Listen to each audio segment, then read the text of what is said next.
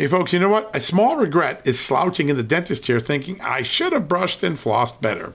A big health regret is listening to your doctor and thinking I should have paid attention to nutrition when I was younger. I have that regret a lot. Better health today and when it matters most is why I take Field of Greens. Field of Greens is unlike any fruit and vegetable or green product. Field of Greens isn't watered down extracts. Field of Greens is an organic superfood. It's whole fruits and vegetables. Each fruit and vegetable was selected by doctors to support vital body functions like heart, liver, kidneys, metabolism, and of course your immune system. And only Field of Greens is backed by a better health promise. At your next checkup, your doctor will notice your improved health or you're going to get your money back. Don't look back and say, I should have paid attention to nutrition when I was younger. Field of Greens is a key to better health today, right now, and when it matters most. Let's get you started with 15% off and free shipping. All you got to do is visit fieldofgreens.com and use the promo code JUSTNEWS at checkout. That's promo code JUSTNEWS at fieldofgreens.com.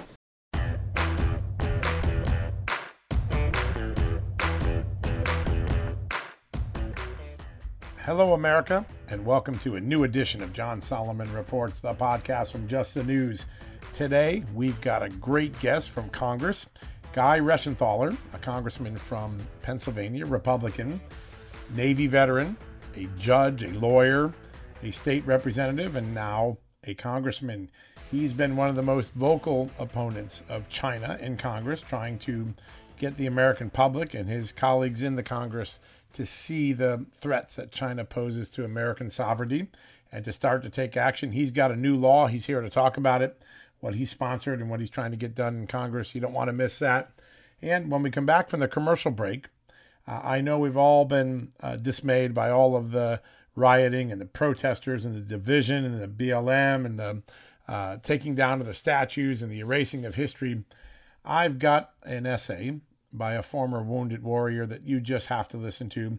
It reminds us that even with all of our strife, all of our problems, America is still the greatest country. And when you're on a battlefield and when you're all alone, it doesn't matter what race, creed, color you are. The American flag is what bonds us all together. The American uh, spirit is what um, keeps us going. Uh, this essay by a wounded warrior will touch your heart. It certainly touched mine and I want to share it with you before we get to Guy Reschenthaler, the congressman from Pennsylvania. So we'll go to a quick commercial break. When we come back, we'll be talking to Guy Reschenthaler, the congressman from Pennsylvania, but and we'll hear a very touching, moving essay written by a former war, wounded warrior whose uh, thoughts on what makes America great hit my heart, hit a lot of others too, because this essay went viral on Facebook. Uh, but we'll read it to you and you'll see what I what I mean.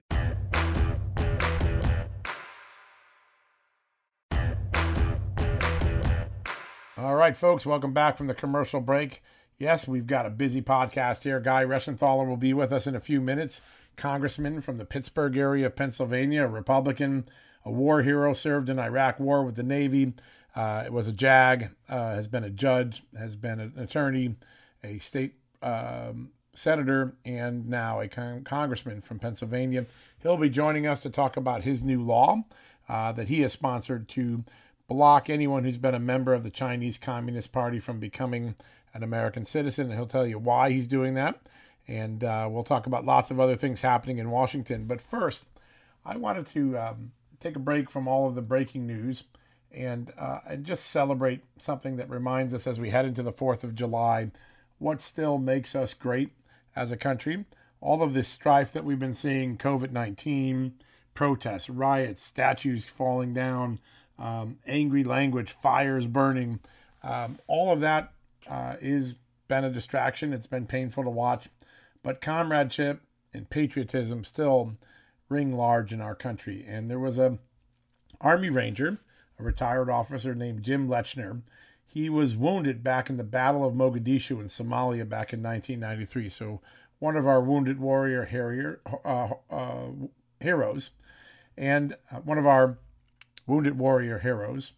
And he um, took a look at everything we've been going through the last few weeks and he posted this small essay on uh, Facebook. It's just a few hundred words, but it says more eloquently than I ever could uh, why America is still the greatest country and why, with all of the restlessness and fighting and infighting and talk of racial strife that we're going through right now, that we still have the greatest country in America, and we shouldn't forget that. Um, so I'm just going to read it to you. I don't think there's anything more I need to say, and then we'll go to a commercial break and bring back the congressman. All right, here it is. Jim Lechner, wounded warrior, wounded in the Battle of Mogadishu in Somalia, 1993. Here is his essay. I miss the battlefield, not the burning heat, the ache of heavy armor, or the cold darkness of hostile ground. I miss the clarity. We were fighting an enemy who, though often vile, was completely clear on his cause and his beliefs. They were willing to live hard and die hard for what they believed in, no matter how misguided. Most of all, I miss Americans. In a war between tribes, religions, sects, and ideologies, the enemy often churned, blended, twisted, and turned. But Americans were like rocks, Gibraltar's in a storm. In the midst of the chaos, Americans were handholds on the cliff, bridges over the abyss of terrorism and treachery. The battlefield is the great crucible. On our battlefields, the one virtue that mattered was an American would stand fast and have your back. The bond and the lifeline in combat were other Americans. The Americans to your left, to your right, had no hyphens. I scanned for NODs and Kevlars, not faces or skin. In a street or alley, on the side of a mountain or a sand berm, all I looked for was an American uniform with a shoulder flag. The camouflage in combat literally and figuratively melted everything else together. No race, no religion, no politics, just Americans. There is clarity and physical purity in that. Today at home in the United States, I miss the battlefield. Wow, those are some pretty powerful words by a war hero, Jim Lechner, wounded in the Battle of Mogadishu in Somalia in 1993. Looking out over all of the strife that we've seen here today. It's guys like Jim that make this country great. It's guys like Jim that will help us take this country back from all the chaos we're experiencing. We've been through worse than we've experienced in the last few months. We're, we're a strong, incredible country, and we can't let this division harm us, hurt us, divide us, most importantly. Can't divide us. In that uh, battlefield, Jim Lechner said exactly right all you need to remember is we're all Americans and we've got each other's back. We ought to try that this weekend as we head into the 4th of July. Remember how much we have in common, that there's much more that binds us together than divides us. There's much more in America that's great than what we're ashamed of. There's much more in America that we can fix, and we can do it through the ingenious spirit of the American way. And we can get things done without having to have all this strife, without all this anger and hate without all of this vitriol, violence, and burning flags, burning fires, looting stores. We're better than this. And thanks to Jim Lechner, an Army Ranger, uh, we certainly, certainly are reminded of that by his amazing essay that he posted on Facebook. If you go to justthenews.com, you can see that essay. It starts with the headline I Miss the Battlefield. Warriors' lament on social media resonates with combat veterans.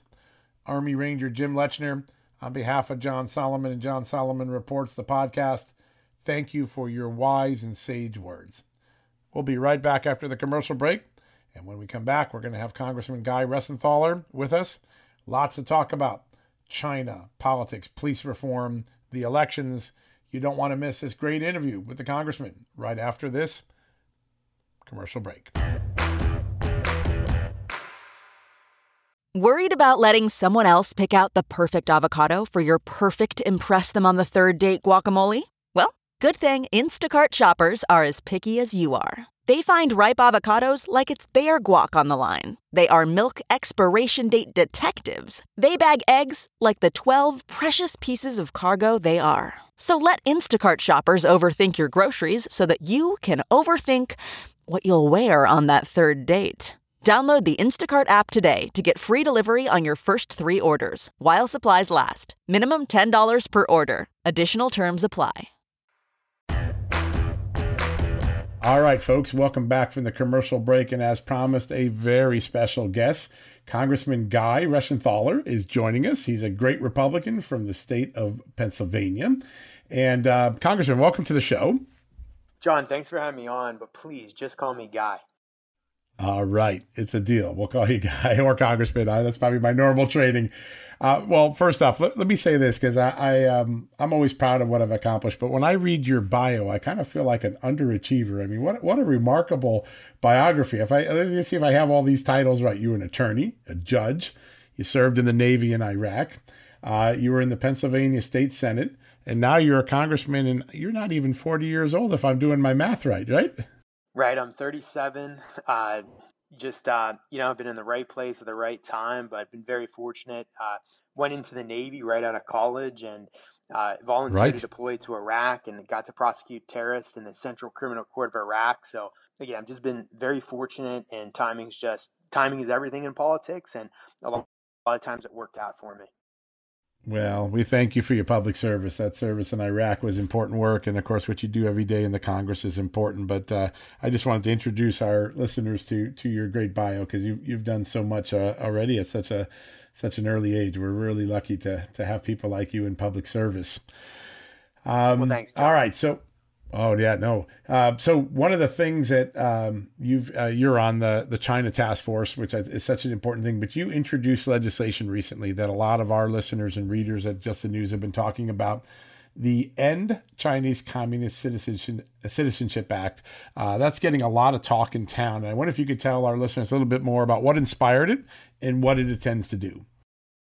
Yeah, I'd, I'd love to. And I can talk about the China Task Force as well and, and just what that is aiming to do. But in particular, the End Chinese Communist Citizenship Act is really designed to make sure that members of the CCP, of course, the Chinese Communist Party, that they are not eligible to become U.S. citizens. And there's a lot of there's a lot of reasons for that. We can talk about it, but um, right now in our law, you're actually not allowed to become a citizen. You're not allowed to get a green card if you're a member or if you're affiliated with a communist party or, frankly, any totalitarian uh, party around the world. But for whatever reason, our government and some unelected bureaucrats don't consider the CCP a, a communist party, even though it is called the Chinese Communist Party. So this clarifies that the CCP is part of that prohibition. And then we eliminate two exemptions because right now you're exempt from uh, this prohibition if you're an individual that has terminated ties with the party. And you're also exempt if you have a relative here in the United States that's a, that's a U.S. citizen. So it takes away those two exemptions and it clarifies that the CCP is, in fact, a communist party.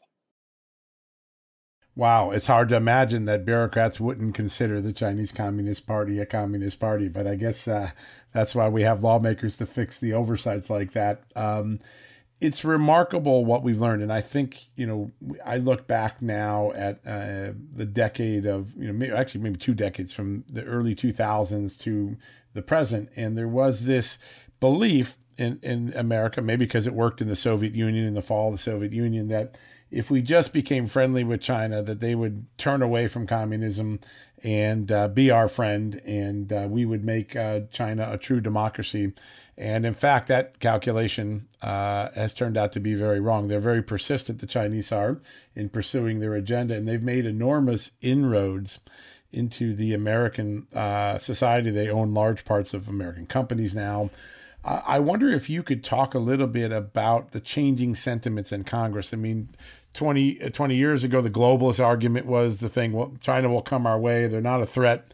And now we're beginning to see, you know, from the securities uh, issues with their communications equipment in our country to what they do on the stock market uh, to the spying that we're now seeing in these uh, academic programs where the Justice Department recently brought cases. Um, it seems as though uh, a lot of politicians are awakening to the idea that, that China poses much more of a threat than we appreciate it. Uh, do you see that on your side?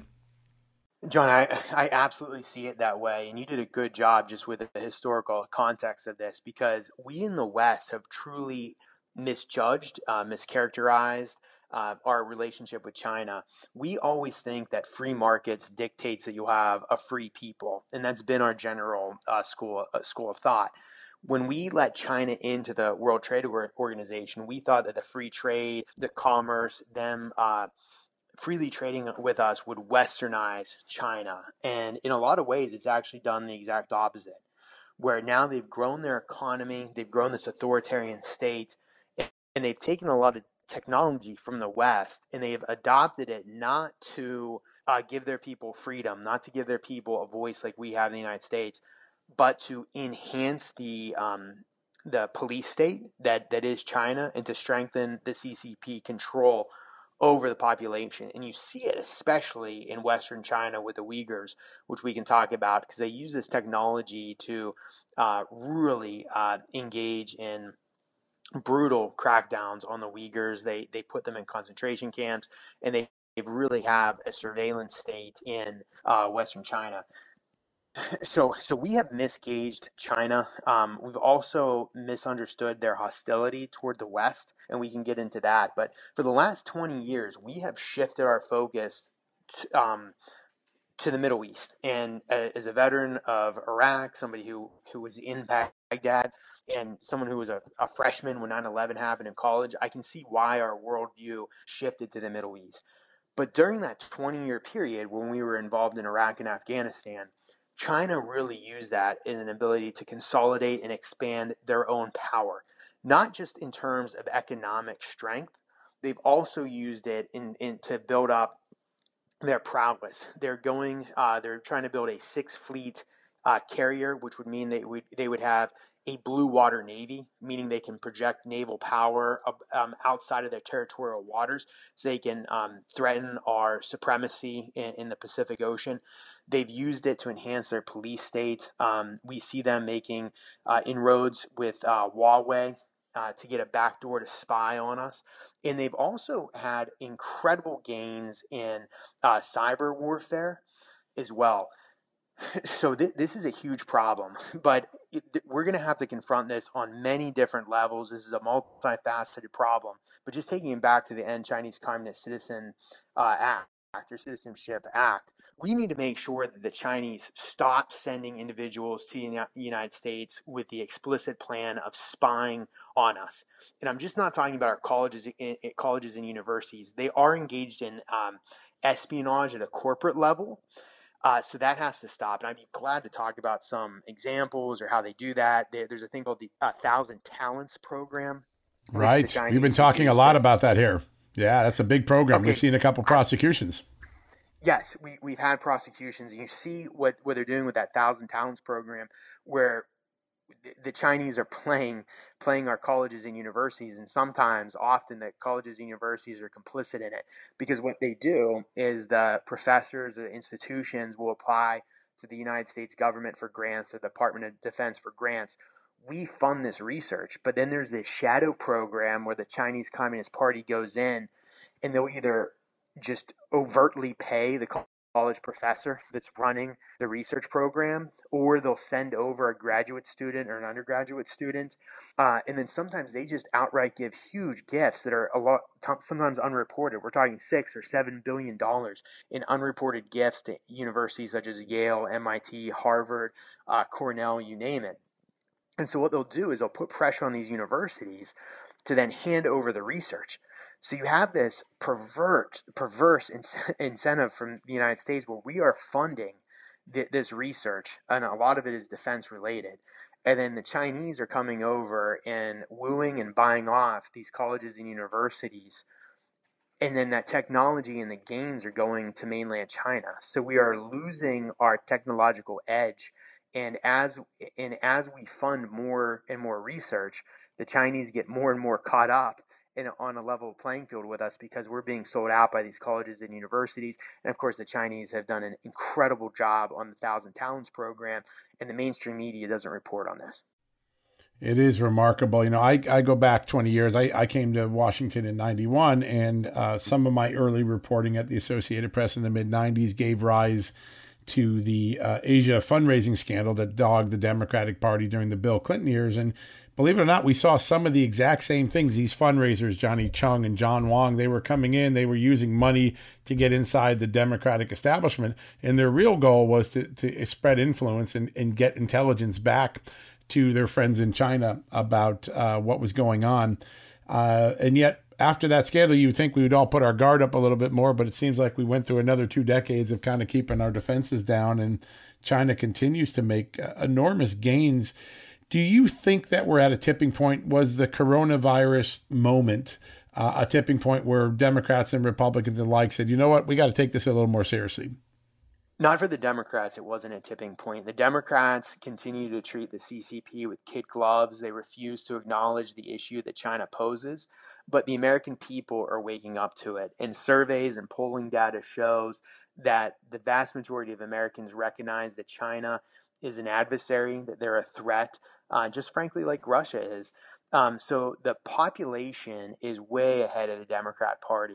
And I'll give you a, good example, John. You know, in February, we were talking about having this China task force, and the idea was to get three or four, maybe five Democrats, three or four or five Republicans. We would get uh, Chairman Engel of the Foreign Affairs Committee and ranking member on Foreign Affairs, uh, Mike McCaul, and they would co chair this China task force. Nancy Pelosi sat on her hands. She slow played this for months. And finally, Leader McCarthy just said, you know what? You can send us members, but we're going to stand up that task force on our own. So we now have 15 Republican members. We have five different pillars within that, so subcommittees, and it's led by Chairman McCaul. And the entire idea is to take all the information from think tanks and experts. We have multiple briefings a week, and we want to take all this information we want to assess the challenges that China poses to us uh, militarily, economically, in terms of cyberspace, even ideology on the ideolo- ideological front. And we want to distill that down and come up with a slew of bills. And we want to put those bills into law. If we can't get it done this Congress, we're going to do it next Congress when, when hopefully we have Speaker Kevin McCarthy, not not Nancy Pelosi. But it's time that we take leadership and that we move forward on this issue because we've been asleep far too long. The Chinese declared a pseudo Cold War on us years ago. Um, arguably two or three decades ago. We've refused to acknowledge that, much like we refused to acknowledge Al Qaeda declaring war on, war on us back in the 90s, and then we were awoken on 9 11. So I think that now people understand with COVID 19 and how that was mismanaged by the CCP, people are now awakened to the fact that China is a threat on many different fronts. It's time for the Democrats to get on board. But as we wait for the Democrats, the Republicans are going to take leadership on this. Yeah, well, it's uh, what are those? You know, I, I, didn't realize there were five pillars. What are the five pillars that the task force are really drilling down on? Because I think it would help people understand the various issues that you know we need to uh, reconcile with China. What are those five pillars? So the five pillars, and, and I'm on two of them, is national security. I'm on, I'm on that one. Then you have economics. I'm on that one as well. Uh, you have, have education. You have um, you have tech, and you have ideology and they all go they all go together hand in hand. And everyone is on two two or different three subcommittees and our briefings are focused largely within those committees. But those are the, really the five areas that we view as the conflict points with china and where we really need to uh, to make strides. It's interesting because um, there's a there's a sixth one that really doesn't fit into any of those and that's fentanyl. Um, oh sure. so we are looking at that through national security is looking at that, but that was a close sixth pillar that just basically got put in national security. But as you know, fentanyl is a huge problem. The Chinese import it into the United States. It's incredibly dangerous, so dangerous, in fact, drug sniffing dogs can just die from sniffing wow. it. And in Western Pennsylvania, where I'm from, we have a lot of overdoses by fentanyl, and the Chinese are not taking this seriously. Yeah, no, you're right. That's been a scourge all through the middle America and uh, directly attributable to the Chinese fentanyl uh, runners who bring in this stuff into the country. Uh, you talk about the Democratic resistance to what you guys are trying to do. You, you you reached out with a bipartisan hand. There wasn't a response. What's interesting about the politics of this is that if you just strip away the national interest, which we should all be concerned about, what's in the best interest of America, and you just look at the pure politics, these um, these issues involving China directly affect the blue state base, right? You've got jobs that have been lost for two decades because of the imbalance in trade to China. And then you have issues like human rights, which are incredibly um, important, allegedly, to the liberal base, particularly to young millennials who've been big human rights champions. And yet uh, the Democrats seem to want to turn a blind eye to what the Uyghurs, uh, what's going on with the Uyghurs. Right? You've got this Muslim minority, and they're basically in concentration camps, monitored twenty four seven. Their organs are harvested for donor uh, donor or, or, uh, opportunities, and uh, the Democrats seem to be very silent. Wouldn't this just be good politics for the China uh, for the Democrats to get on board on on taking China more seriously? Well, the Democrats just can't get out get out of their own way on this, and a lot of the big uh, businesses that support the Democrat Party are in bed with the Chinese Communist Party, and I can give you a lot of examples to that. But you know, when, when I was growing up, I, am a child of the '90s. I remember movies like Seven Years in Tibet. Um, I right. remember this Free Tibet movement, which was the cause celeb of Hollywood, and you know, even as a young conservative, I was behind that because I thought it was absolutely offensive that we allowed China to come into a free state, Tibet, and take it over. Um, but now you don't hear any criticism, like you were saying, when it comes to the Uyghur population. And when you talk about the organ harvesting, the concentration camps, you're um, the Democrats treated treated as if you're talking about some conspiracy theory, and they just will not acknowledge what's going on. Um, and frankly, a lot of members of the uh, Muslim world will not acknowledge it because they're getting money from China through the Belt and Road Initiative. I was in a meeting with the Palestinian Authority when I was in uh, Israel last summer, and I brought this up and I basically said, "What are you doing to combat combat the Uyghur situation?" And the Palestinian Authority was absolutely silent on it and downplayed it because they are looking to get funding from China, um, more projects in terms of infrastructure and so forth with the Belt and Road Initiative. So China has bought silence from the Muslim world on this.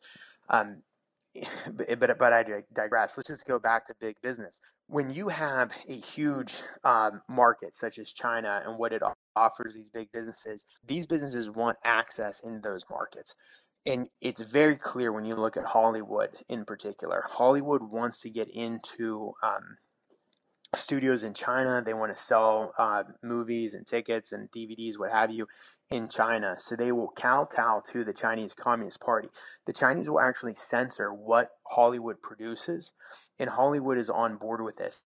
If the United States government would try to do this, um, Hollywood would lose their mind, and rightfully so. But when it's the CCP that's, right. that's doing it, they kowtow to them. It's it's everything from uh, changing who the bad guys are. You know, there's a reason why the bad guys in all our movies are from Great Britain, have high British accents. It's because the Brits don't care. But if you were to have uh, if you were to have a villain that was Chinese, the Chinese would care. Um, when yeah. Maverick on the new um, Top Gun, Top Gun, when he has a Japan, a Japanese flag and a Taiwanese flag on his shoulder, right. the Chinese on the back of his uh, flight jacket the Chinese Communist Party can say, you got to change those flags. And of course, Hollywood did it. Um, China has also made huge purchases in the United States in, in these industries. They bought, I believe, Paramount uh, Studios, or they have a huge controlling share, and they own AMC Theaters, which is the largest theater chain in the United States. So now they can dictate what's even played in the United States. So even our small independent films that may not have a global audience or global reach, the Chinese can now say those films can now not be played in AMC theaters. So this is a huge pro- this is a huge problem. Also, Disney, uh, which owns ABC, some other news outlets, uh, ESPN, for example, um, sure, will they will also dictate to these companies and say that if the news isn't reporting a pro-China position, then Disney cannot sell within within China. So the reach of the Chinese Communist Party is very long, in the extent to which our American companies, most of those companies that are left leaning, will go to pacify the Chinese is truly, uh, truly troubling. And, and when it comes to big tech, if you'll just allow me to talk about big tech, big tech will censor what is on US platforms. So even though the Chinese will not allow a Twitter, you don't even have Twitter in China, right? But we of course have in the United States where the Chinese can say that Twitter has to take down um, anything that's offensive against the Chinese Communist Party. They have to take down any post by the Hong Kong freedom fighters. Anything that's pro uh, Taiwan independence has to be taken down. And our tech companies will uh, cave to those demands. So they will actually do censorship on the part of the Chinese Communist Party, which is which is really troubling. It's remarkable. We had um, last week on our, our show Chris Fenton, who's a longtime Hollywood executive, and he talked about just how the American Hollywood movie theaters kowtow because they don't want to have that next movie not distributed. It's just too big of a market. And one of the things he mentioned is that the percentage that the Chinese now share back in revenues keeps shrinking. So Hollywood gets less and less by giving more and more up of our, you know, American values just to get their movies into the country. He was very, very dismayed by it, and he's a pretty large voice in Hollywood. So um, you're, you're, uh, he was talking about very many of the same issues that that you are. When we uh, when we look out now and we look at the security uh, status, it seems that China has two uh, objectives, if I understand it correctly from talking to the military experts. And that is one, to, to create uh, a global uh, military presence and global capabilities uh, beyond nuclear weapons. So that's why you see the expansion in the South China Sea and all the different things we're seeing there. And two is to supplant the U.S. Uh, economy as the number one uh, economy in the world. President Trump, I think in 2015, really started to raise the alarm on that. At the time, people were laughing at him or uh, calling him a xenophobe.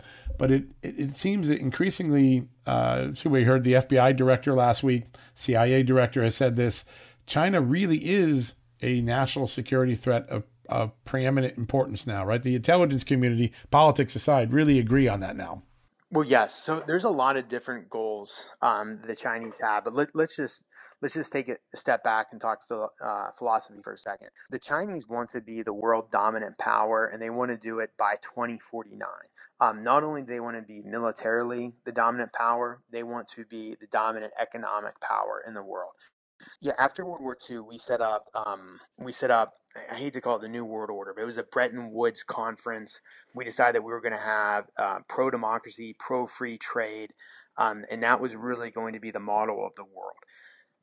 China wants to totally upend that. They want to have not New York, not London be the financial centers, not even Hong Kong. They want to really be uh, coming from mainland China. They want to they want to be dictating uh, the terms in terms of economic policy. That's number one. Two, they want to be the military dominant power. And the Chinese view military and uh, dominance not like we do in just terms of sea, air, and land. That's important. They also view it as um, a war in space, and by space I mean really controlling satellites. I'm not talking about a Star Wars style Star Trek system. They, I'm talking about satellites in space. They want to control that front as well, and then they want to control our data. And we, for too long, have ignored the, the threat of data. So I'm talking about the battles in cyber, um, cyberspace, the ability to come in and attack our power grid, um, attack right. um, attack our water and sewage uh, systems to create chaos. These are things that they can do, and they are t- they are looking at. And then, of course, um, corporate espionage and, and military espionage play into all that because it supports their goals. But if I can just talk about the time frame of this, the Chinese know that it takes about 20 years for the world to forget about atrocities or transgressions. Let me give you a good example Tiananmen Square, clearly a, a travesty.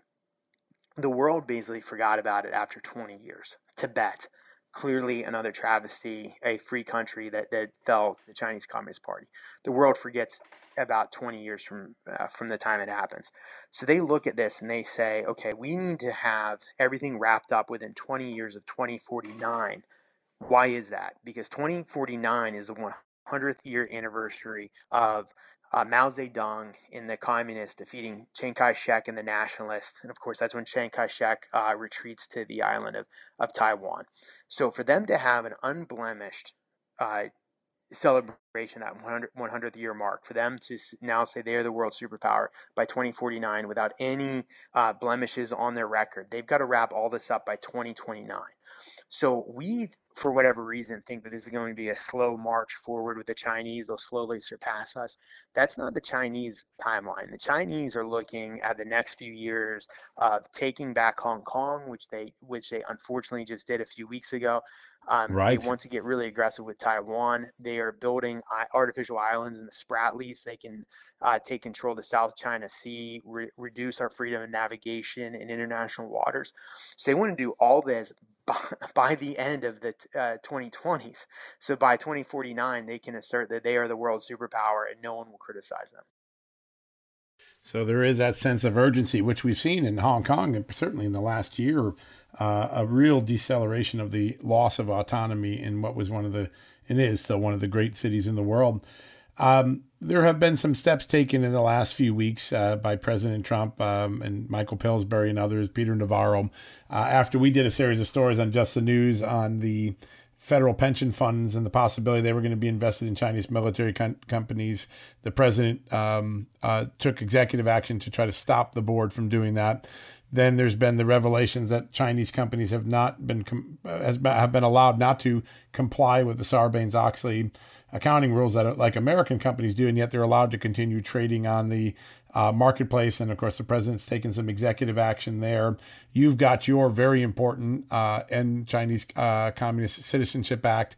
What do you think are the next most important policy uh, uh, tenets to get laid down and to get passed and get to get enacted? John, there there are so many different things we need to do in terms of policy. Um, in, terms of economics, we've really got to throw sanctions on China, and we need to have unilateral trade deals so we can contain the Chinese economy. We should have unil- strengthened uni- unilateral trade deals with Japan, Taiwan, Singapore, Vietnam, Australia, New Zealand, India, for example. So, in terms of trade, we need to do that. We also need to take the fight to China and prevent them from dumping. You know, they dump everything from steel to carbon to aluminum in our market and undercut that.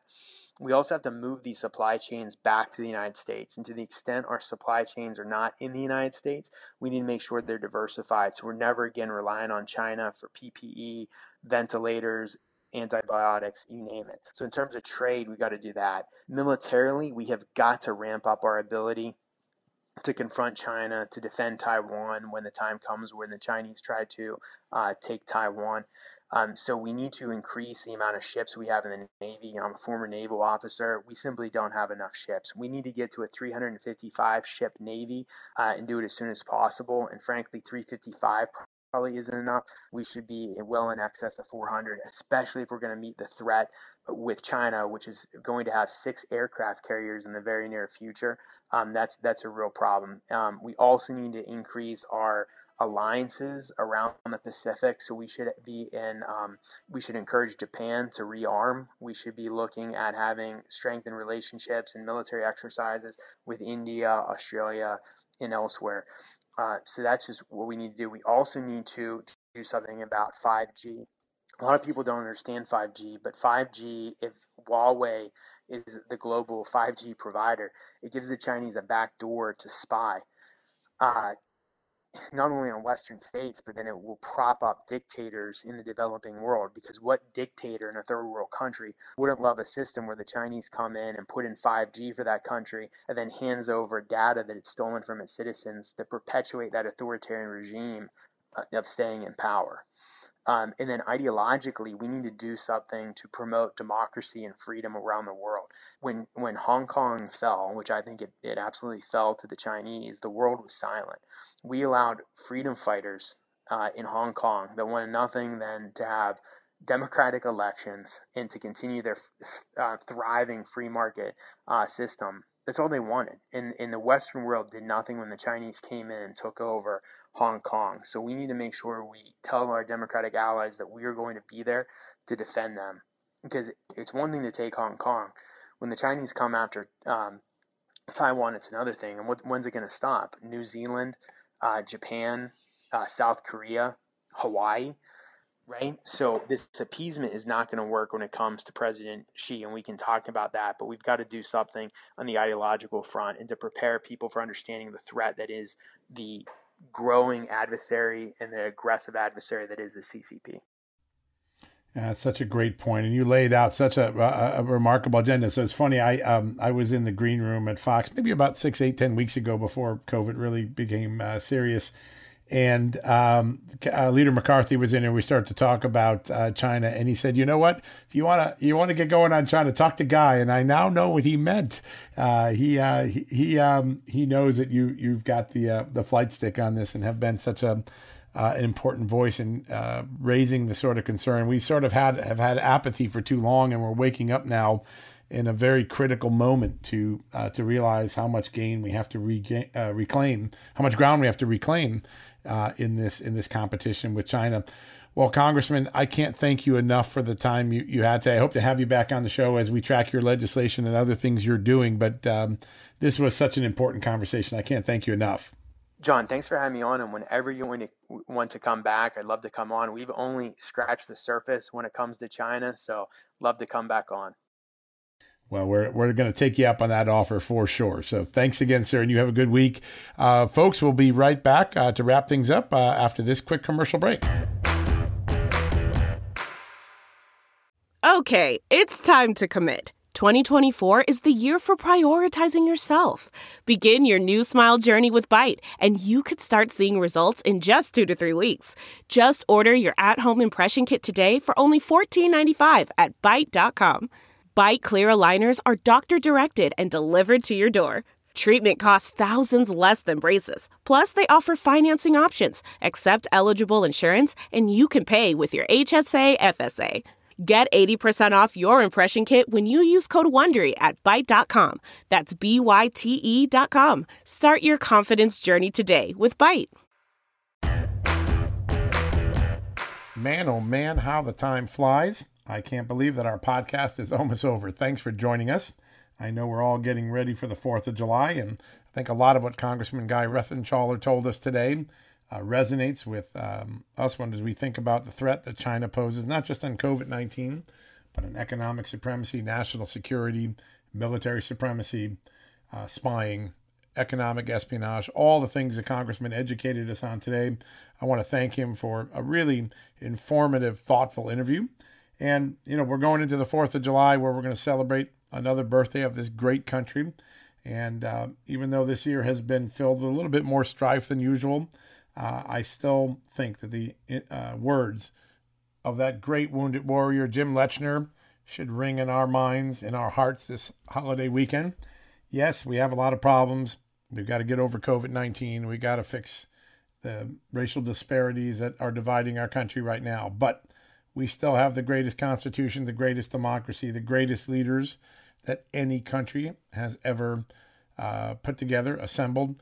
Uh, and yeah, we can topple some statues, we can burn some flags, and it will not harm this great democracy because we're bigger, stronger, smarter than all of the strife that is facing us today.